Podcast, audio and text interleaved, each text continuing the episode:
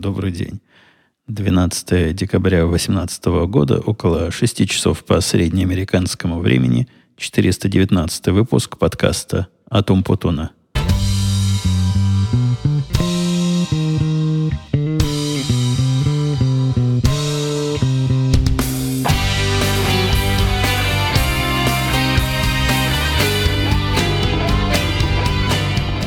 Старательно дожидался конца рабочего дня, когда коллеги перестанут дергать. Ну, вы знаете, так и не дождался. Я, когда начинаю записывать, это 5 часов 13 минут, наша тетка все еще в онлайне, светится зеленым светом, не отпрашивается еще уходить. Она у меня такая тренированная. И когда выйти куда-то, ну, вплоть до того, чтобы пойти в туалет или пойти поесть, всегда докладывает, говорит, я сейчас отойду на, на 3 минуты или на 15 минут. А перед тем, как день заканчивается, всегда отчитывается все. Я на сегодня ухожу, вот если надо, найти меня можно здесь. И так каждый день. Какая-то тренировка старой школы. Она, видимо, привыкла так э, на биржах работать, где каждым шагом надо отчитываться вышестоящему начальству. Ну, ничего, я не против, я ее от этого не отучаю, и даже сам время от времени – когда ухожу побегать, говорю, все, я, программа побежала, и я побежал, буду через 45 минут. Тоже меня этой глупостью заразило. Оно ведь и так в нашем общении команда видно, когда кто-то доступен, кто-то недоступен. По-моему, это совершенно лишнее. Вот на таком микроуровне синхронизировать свои приходы и, и отходы. Это я к тому, что она пока все еще здесь, и, возможно, нас в процессе будет отвлекать, потому что она не может, если она в онлайне, я в онлайне, мы оба доступны, у нее наверняка найдется пара слов и пара вопросов, которые она постарается задать самое неподходящее для нашего подкаста время. Вчерашний день планировался как день двух хобби. Я собирался в час пойти пострелять, в два вернуться, побегать и в три сесть записывать подкаст. Вот такой, такой план на рабочий день. Но справедливости ради не то, чтобы я уж совсем прогуливаю. У меня сейчас поздние такие деньки опять наступили.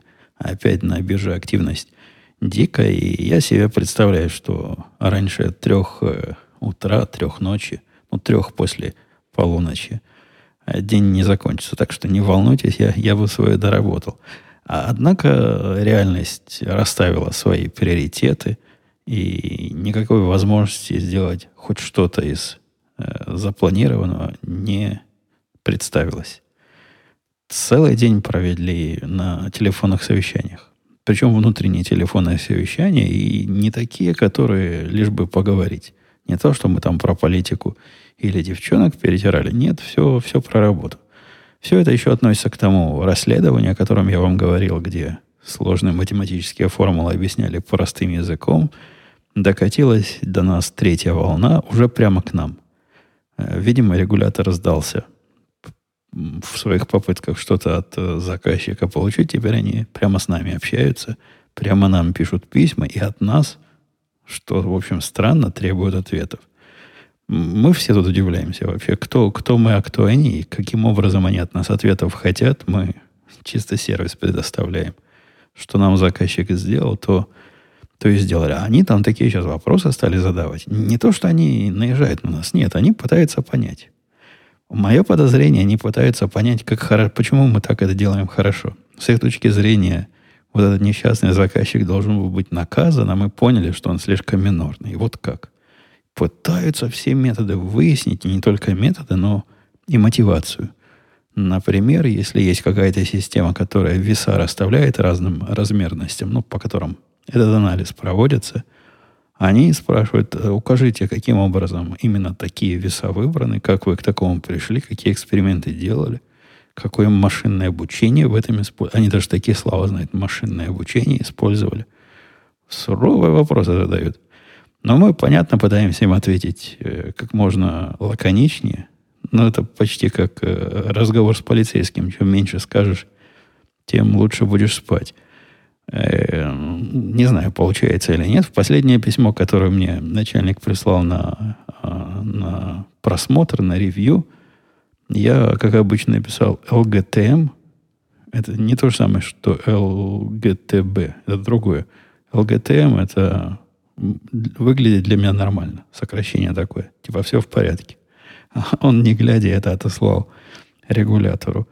Э, регулятор день, видимо, думал над моим четырехбуквенным сокращением, а потом прислал интеллигентный такой культурный, воспитанный вопрос, попросив уточнить частью какой формулы вот эти четыре буквы являются и что они должны означать. Такая у нас теперь внутренняя шутка. Теперь начальник каждый раз, когда я ему что-нибудь такое отвечаю акронимами, э, грозится переслать это регулятору. В общей сложности провел я вчера на телефоне, наверное, часа четыре. И вы знаете, как комфортно я их провел. Не то, что 4 часа на телефоне могут быть хоть какой-то степени комфорта.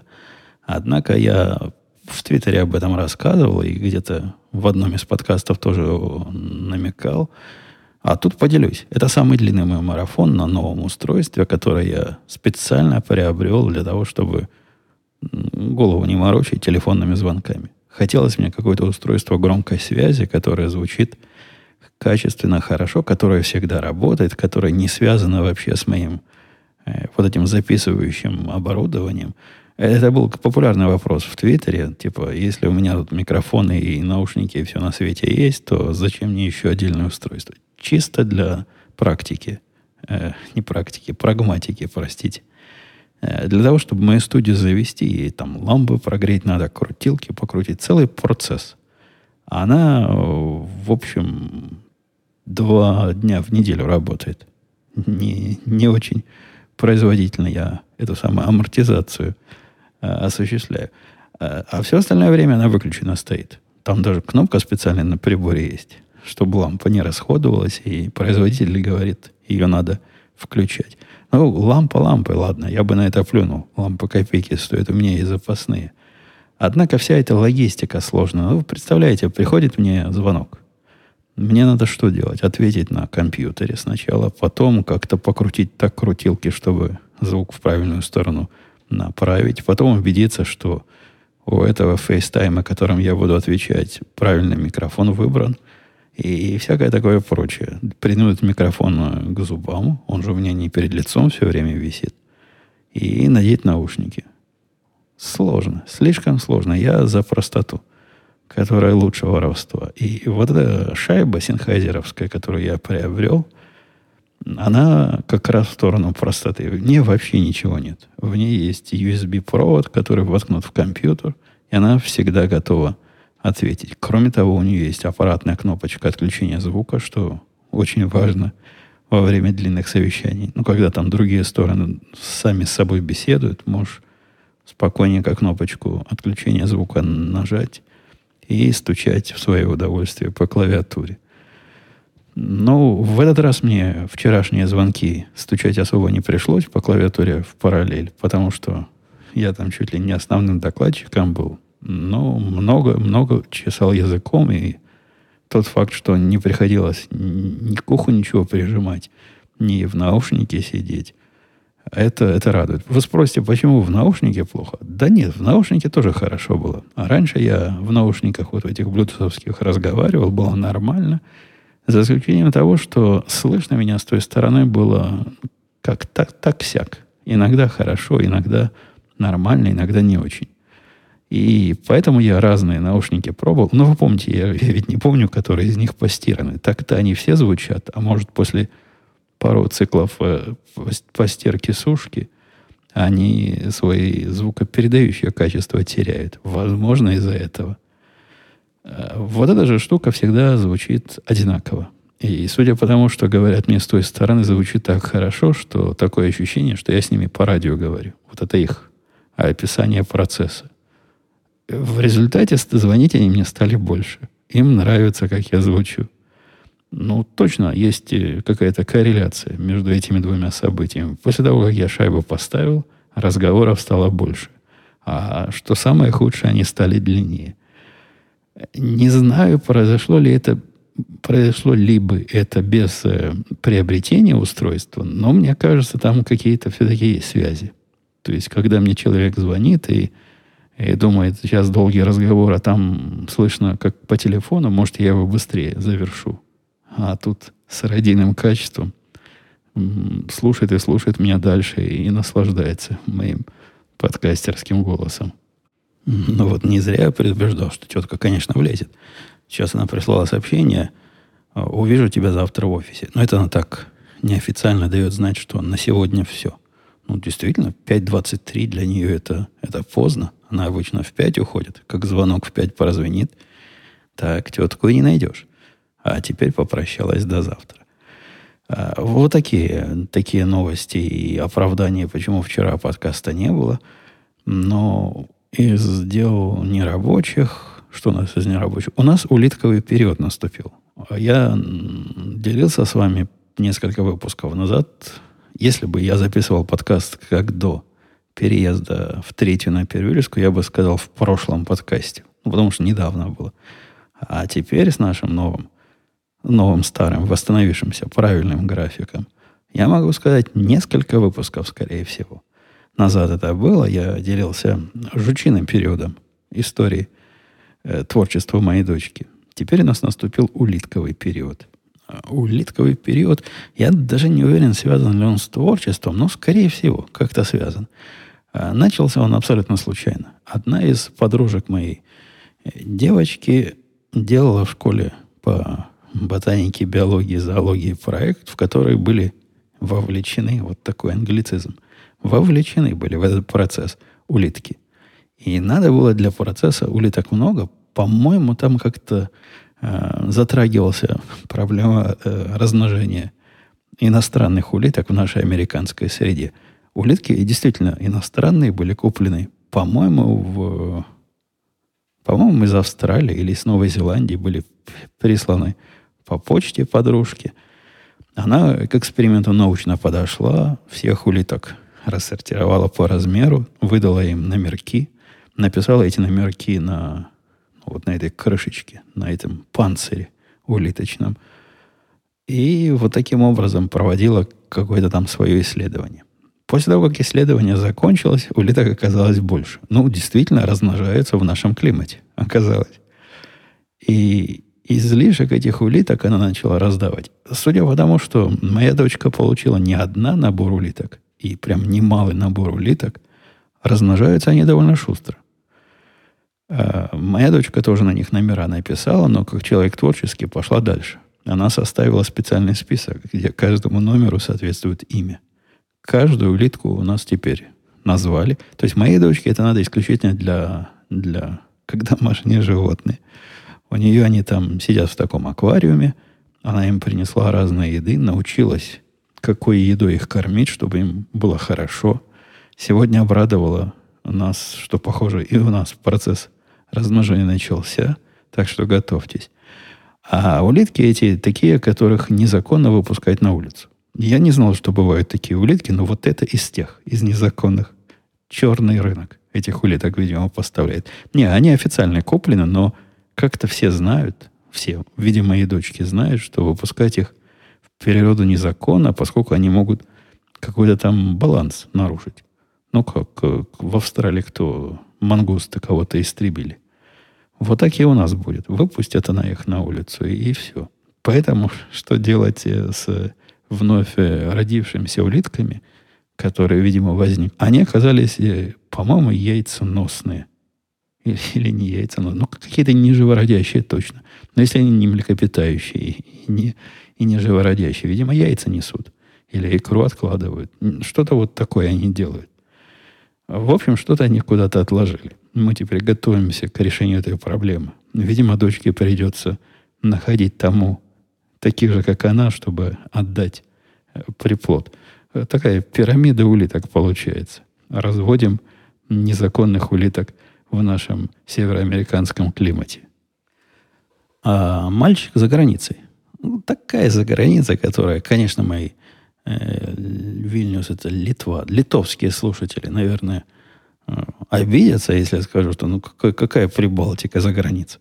Ну, вот он поехал вот в эту заграницу. Ну, раньше, это в наши советские времена, даже Болгария была более крутой заграницей, чем какая-нибудь там Прибалтика. Но нет, ему это настоящая заграница. Поехал туда в командировку. Я рассказывал, по-моему, что командировку перенесли, чтобы он мог э, встретиться с премьер-министром. То есть мой мальчик пошел поручкаться с премьер-министром. Там им какие-то дела надо обсудить. А он туда прилетел, там как-то вот этими русскими штуками. Они, там же все грамотные, там компания литовцев много. Они ему рассказали, где сим-карт специально купить, что в телефон вставить. А оказалось, все не так просто. Мальчик-то мой не готов к, к таким вот э, вещам, типа сим-карты менять. Тут никто сим-карты не меняет. А, а пришлось. А телефон-то AT&T-шный, то есть залоченный на провайдер. И для того, чтобы его от, э, отвязать от провайдера и вставить другую местную карточку, пришлось ему звонить туда, какие-то коды посылать, какие-то беседы. Ну, в общем, он добился. Добиться-то он может, и вот он добился, и теперь у него там в Литве э, локальный телефон. И ему нравится, говорит, очень круто. Подробности я пока не знаю, что там такого крутого в Вильнюсе, но ему, ему все там нравится. Пробудет он, по-моему, там неделю, после этого вернется, а вскоре его обещают в город ангелов, то бишь в Лос-Анджелес заслать, там тоже есть какое-то то ли представительство, то ли какие-то интересы. Ну, он же теперь вице-президент по стратегическому планированию, вот ему положено ездить и стратегически планировать. А тут несколько дней назад, это я уже к другой, даже не теме, а к удивлению перехожу – Открыв свой сотовый телефон, удивился. Я не скажу, что я помню, как и что у меня на всех экранах стоит, но иконки я туда ставлю на свой iPhone ну, с каким-то смыслом. То есть у меня есть первый экран тех приложений, которых чаще всего, второй экран, который тоже используется, но не так часто, ну и так дальше. По-моему, всего три или четыре экрана. А на последнем совсем всякая ерунда и папочки с игрушками, в которые я иногда играю. Ну чего, грешен, грешен. Иногда играю. Сейчас как раз приобрел себе игрушку, уже прошел по, по одному уровню, где ну, такая, такая, как же она называется? Это такая-такая. Даже тип таких игрушек есть. Сейчас я вам ее открою. Не вам, себе открою, вам скажу. Vengeance называется. Это продолжение целой серии, где строишь башенки и не пропускаешь э, врагов пройти к, к пасконному башенки разного вида. Вы знаете, такое, такого типа игры, вот эта, вот эта серия игр, она одна из лучших, которую я играл на айфоне. Вот это последняя из этой серии вышла. Э, это я к чему? А, так вот, на, на экране, который не, не, не четвертый, не там, где папочки со всяким барахлом, а третий, куда я иконки-то со смыслом выставлял, а там обнаружилась новая иконка которую я никогда, во-первых, раньше не видел, во-вторых, никогда сюда не ставил, а в-третьих, это какая-то какой-то страх, кошмар и ужас. Каким образом на мой телефон просочилась чужая программа, которую я точно никогда не ставил. При этом я знаю, что эта программа символизирует – и знаю, что для того, чтобы ее услугами воспользоваться, нужна платная подписка, которой у меня нет. Не, вы не думайте, я не про какие-то программы для взрослых говорю, которым особая подписка нужна. Это программа для Blaze TV. Это такой неэфирный телеканал, хотя есть, э, по-моему, пару кабельных провайдеров, которые его даже и посылают в эфир. Но, в общем, это интернет такое телевидение по типу того CRTV, о котором я вам рассказывал на который я подписан и на котором я смотрю передачи хорошие, разные, а вот на этот я не был подписан никогда. Это типа конкурент. Они примерно на тот же рынок нацелены и примерно тем же занимаются, и примерно ту же аудиторию окучивают. Однако у меня другая, у меня нет. Запустивший ее, я с удивлением обнаружил, что пока я, пока я подкасты записывал, программы программировал – и в теле стрел эти две компании слились в экстазе. Теперь они вместе в одну превратились и, соответственно, поменяли приложение. Э, такой факт э, изменения приложения может человека даже э, с крепкими нервами напугать. А, а что говорить про людей обычных, которые вдруг увидят на экране совсем не ту программу, которую они устанавливали. По-моему, это безобразие. И как Apple такое разрешает, я тоже не понимаю. Мало того, что поменялась иконка, ладно, Это я могу представить. У людей меняются вкусы, но и название поменялось. А это, это как-то слишком резко. А что касается э, шага по слиянию их двух, ну, я это только приветствую. Во всяком случае, пока я не знаю, как там у них все внутри будет устроено, не уйдут ли интересные авторы из этого объединенного проекта. Но было довольно странно. Были они, в общем, оба, ну, что там скрывать, нишевыми игроками на рынке мультимедиа. Ни один из них не стал таким лидером. Вот прямо лидер-лидер. И я не знаю, я знаю одного человека, кроме меня, который на CRTV подписан. Вот из всех моих знакомых, прямых и непрямых, я еще один. То есть не очень популярно. Blaze TV – это та вторая компания, которая стала частью слияния. Э, про них я тоже слышал и смотрел их э, передачки на YouTube, но подписываться у меня никогда не было особого резона, а теперь меня подписали. Теперь за те деньги, за которые я был подписан на CR а это, напомню, то ли 90, то ли 100 долларов в год. В общем, деньги, деньги небольшие. Я получил обоих в одном флаконе. Событие радостное. Будем посмотреть, не испортится ли все это после объединения. Сами у них, у самих у этой объединенной компании прям планы наполеоновские. Они замахиваются на 160-миллионную аудиторию. Но они так посчитали, они же консервативную аудиторию, видимо, всех посчитали. Мало того, что всех разделили население Америки на два. То так, примерно, плюс-минус. И сказали, вот это все нашими должны быть. Ну, им явно есть куда расти, потому что, не знаю, как сейчас, но на скидку я бы сказал, что у обоих компаний, ну, если есть вместе 5 миллионов подписчиков – то, наверное, это будет за счастье. А тут 160 миллионов аудитории, на которую нацелились. А оптимисты, однако. И смотрю я все это дело. Ну, хотел, конечно, подвести гладко и немножко вас обмануть, сказать, что смотрю я все это дело, конечно, на Fire TV, ну, чтобы рассказать про новый Fire TV. Но нет, смотрю я это дело на Apple TV. Apple TV у меня все-таки основной источник э, такого мультимедиа, который не телевизионный, ну, основной источник любого. Там я смотрю большую часть всего. Fire TV это второй. Второй, на который можно разные программки поставить. И Fire TV у меня запускалка для Коди с одной стороны, а для Plex с другой стороны. Plex для Fire TV работает как-то не хуже, во всяком случае, чем для Apple TV. Э, YouTube там совсем плохой, а вот Prime TV, то есть то, что фильмы, которые делает сам Amazon, там нормально смотрится, особенно э, в 4К, если. Э, я жаловался, везде жаловался в свое время, настолько жаловался, что меня сам Amazon услышал и попросили прислать обратно.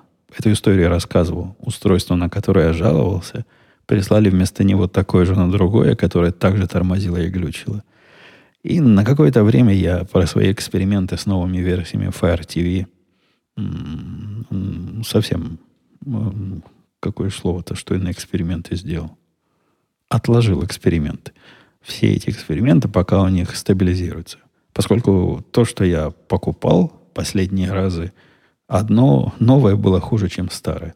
До такой степени, что до сих пор у меня под телевизором, вот до момента э, о, о, о котором я сейчас рассказываю, по телевизорам была самая первая, самая старая и, видимо, самая медленная, ну, теоретически, а на практике самая шустрая версия Fire TV не стика, а просто Fire TV. А они бывают в двух вариантах, в виде коробочки, в виде свистка, который втыкается в телевизор. Так вот, новый свисток, который вышел, на него я разные хорошие отзывы читал от хороших до восторженных. Плохого слова не слышал. Говорят, вот оно наконец. Вот, наконец, сделали. Новый не хуже старого. И 4К у него нормальный, и как-то адаптация frame rate. Норм... В общем, все хорошо. Все, о чем мечтали, э, реализовали.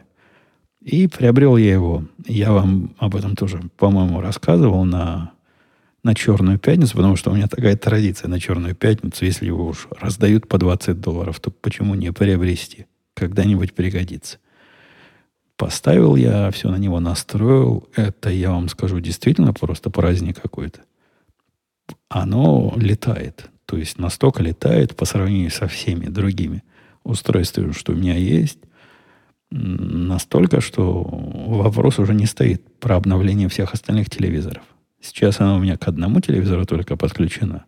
И, несомненно, надо еще парочку таких заказать, потому что ну, просто просится. Я, конечно, подожду заказывать, не, не к спеху. Телевизор в спальне вообще не часто включается. А, ему не особо актуально. Ну, будет какая-нибудь э, рождественская распродажа. Наверняка будет. Куплю сразу парочку по, по 20-25 долларов за, за штуку.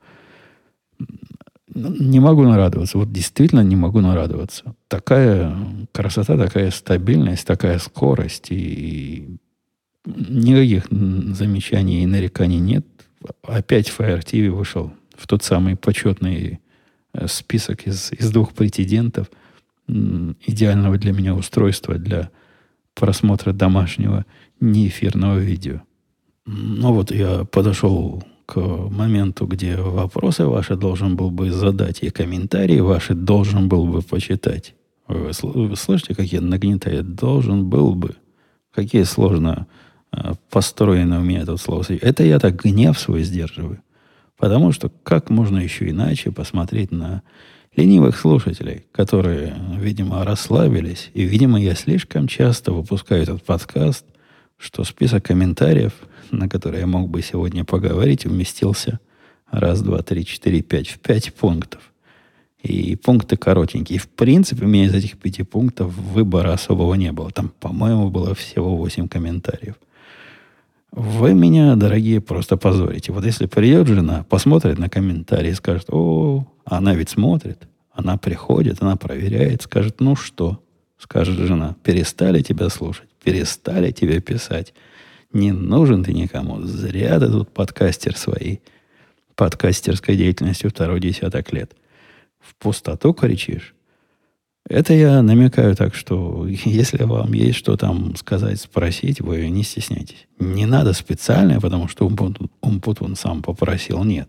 Но если есть что, вы не держите в себе. Приходите, приносите. Возможно, из этого появится интересный вопрос для ответа или темы для обсуждения.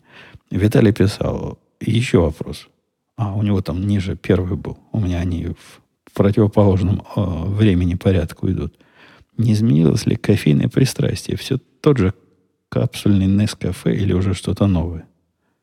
У, у Виталия сильно не обновленная информация. Уже годы уже не, капсуль, не капсульный Нескафе. Сколько? Пару лет, наверное, назад. Знатоки помнят. Я перешел с э, капсульной, которая была всем хороша. Я собираюсь ее на работу купить. Вот примерно два года собираюсь. Каждый раз забываю. Приходя в офис, вспоминаю, что надо. А там что-то отвлекает. Приходя домой, я уже забываю об этом событии. Может, напоминание себе поставить. Прийти на работу и заказать эту самую кофеварку. Не, у меня уже давно такая, которая сама мелит, такая полностью автоматическая, и варит, и, и все там кипятит, и молоко может побурчать. Историю ведь трубочек я вам не мог не рассказать. А возможно, это было в те в те моменты, когда у нас редкие выпуски были, я забыл. На всякий случай в двух словах. Жена случайно выбросила пластиковую трубочку, которая соединяет э, такую вот то место, э, которое пар генерирует, с тем местом, в которое молоко наливаешь, выбросила в мусор. Ну, по, проблема этой поначалу не показалась мне, пока я не попытался купить на Амазоне правильную трубочку – Э, четыре итерации сделал методом проб и ошибок. Последнее, то есть я то меньше покупал, то больше. То болтается, то не налезает. А то налезает, но стенки слишком тонкие. И как-то слипается в процессе прогоняния пара, а то еще что-то. Очень сложный процесс. Э, стандартного устройства я нигде не нашел. Может, в инструкции написано, какого сечения диаметра внешнего внутреннего оно должно быть. Но инструкции у меня не было, и мысль посмотреть эту инструкцию в интернетах поискать э, мне пришла в голову только сейчас. Но в конце концов, после четвертой итерации, более-менее подходящую трубочку мы кофеварки купили. Не, она полностью устраивает, разве тем раздражает тем, что она требовательная. Вот то, то почисти ее, но она просит цикл очистки включить. Только очистилась, говорит, о, а теперь пора фильтр поменять. а теперь еще что, теперь вот это выбросить. Ну, во всяком случае, она все это говорит. Самому додумываться не надо.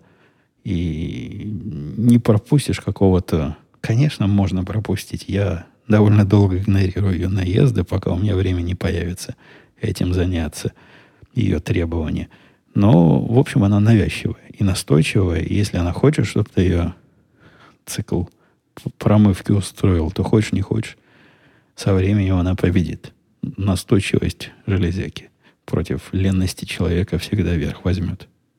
Майкл писал, потом скажи, как проходит зима в третьей на Первильской студии. Я так понял, что на улице достаточно сильные морозы. Не слишком ли холодные виниловые полы? Удается ли прогреть помещение, не перегрев весь остальной дом? А у нас весь остальной дом стоит на 69 градусов. Это, наверное, 20 градусов по Цельсию. Э, такая комфортная у нас всегда температура. Он стоит и летом, и зимой. И вот летом я жаловался, да, что получается переохладить весь дом. Э, нет, не весь дом. Весь дом 69, а у меня тут холоднее. 67 бывало. Бывало и такое. И как-то прохладно мне было. А вот с обогреванием нет такой проблемы. Я уж не понимаю, почему ситуация несимметричная, казалось бы. Однако не надо перегревать весь дом для того, чтобы здесь была такая же температура. Как-то с теплом проще, чем с холодом. Морозы не скажу, что сильные. Был самый сильный мороз минус 7, по-моему, даже минус 9 градусов было. Сейчас наоборот. Все положительно, целых плюс 1. И нет, полы совсем не холодные. Вот о чем уж совсем не стоит думать, э, Майкл, это о том, что, или Михаил, о том, что полы будут холодные. Они не просто, как они называются, вот эти полимерные. Там какое-то слово есть для этих полов. Жена мне говорила, они как-то мудро называются. Они на такой подложке еще. Причем довольно толстые. В два раза толще, чем сама эта планка, из чего бы она не была сделана. И не, она абсолютно не холодная. То есть, ну, вообще не холодная. То есть, совсем-совсем не холодная. И нет, этой проблемы нет. Мы совершенно напрасно, жена совершенно напрасно приняла э, решение конструкторское сделать теплые полы в ванне, вот в этом ванном помещении, которое мы построили.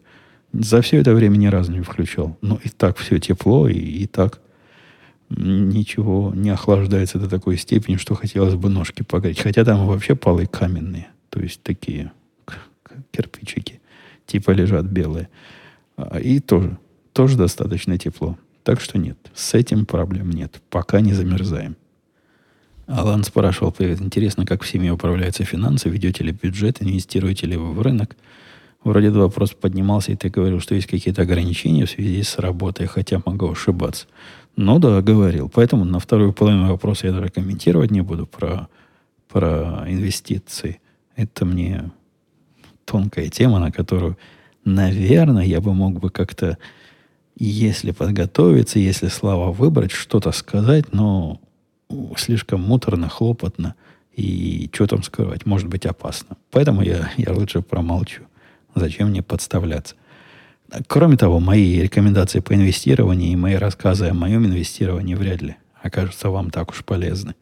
Что касается финансов, я об этом уже говорил, что у меня для ведения финансов вместо программы есть жена, которая ведет их на бумажке с, с калькулятором.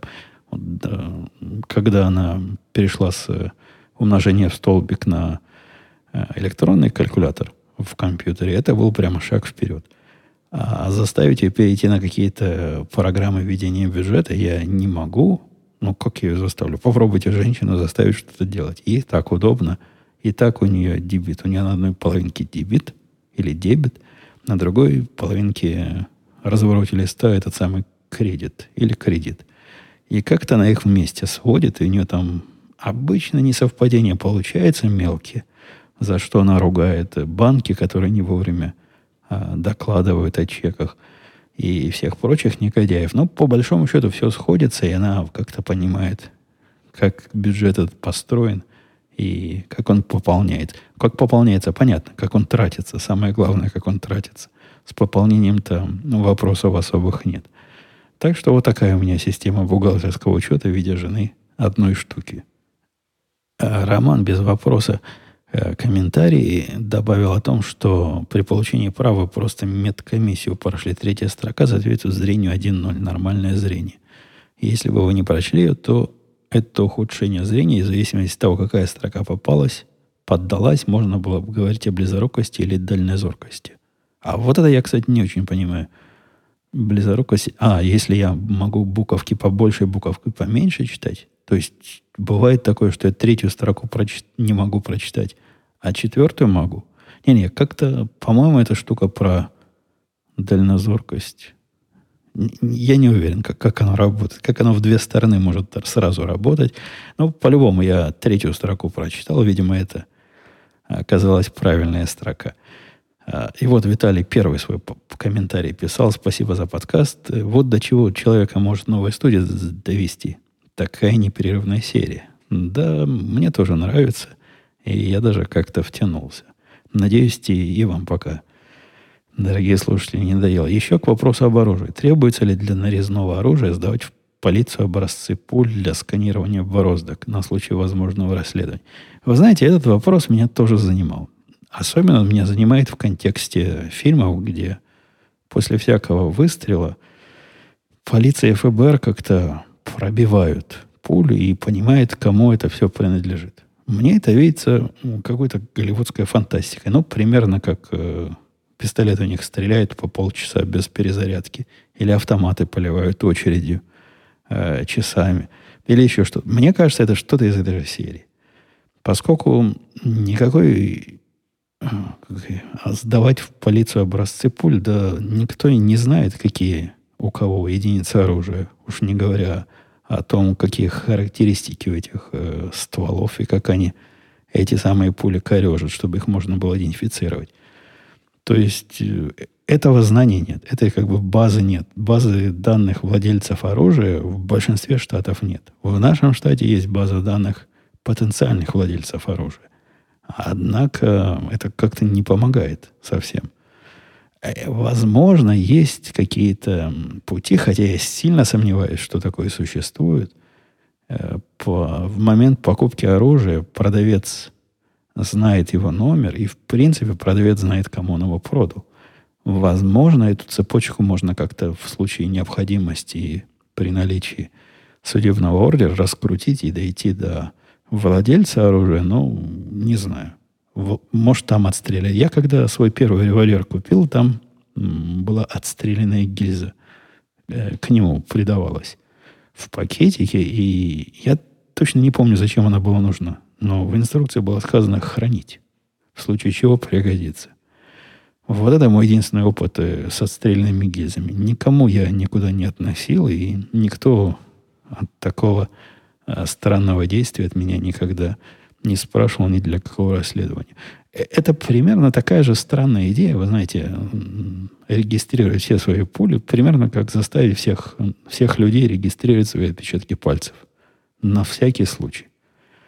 Идея эта плохая, потому что она разные свободы нарушает человека. То есть, как это меня, человека надежного, законопослушного и вообще порядочного, подозревает, что я в какой-то ситуации, мои отпечатки пальцев совпадут с преступником. Это как? Это почему? Нет, не хочу, не буду. И, и то же самое и со стрелянными гильзами. Э, ну что, я бы еще на пару, конечно, комментариев ответил по времени. Может, на один. Но нет. Их просто больше нет. Посему на, на этом будем с вами прощаться до следующей недели, когда, я надеюсь, все более-менее успокоится, и во вторник хотя бы одно хобби удастся провернуть. А если повезет, в понедельник второе. То есть первое в понедельник, а именно подкаст, а второе сходить в тир во вторник. Э, ладно, все, пока. До следующей недели услышимся.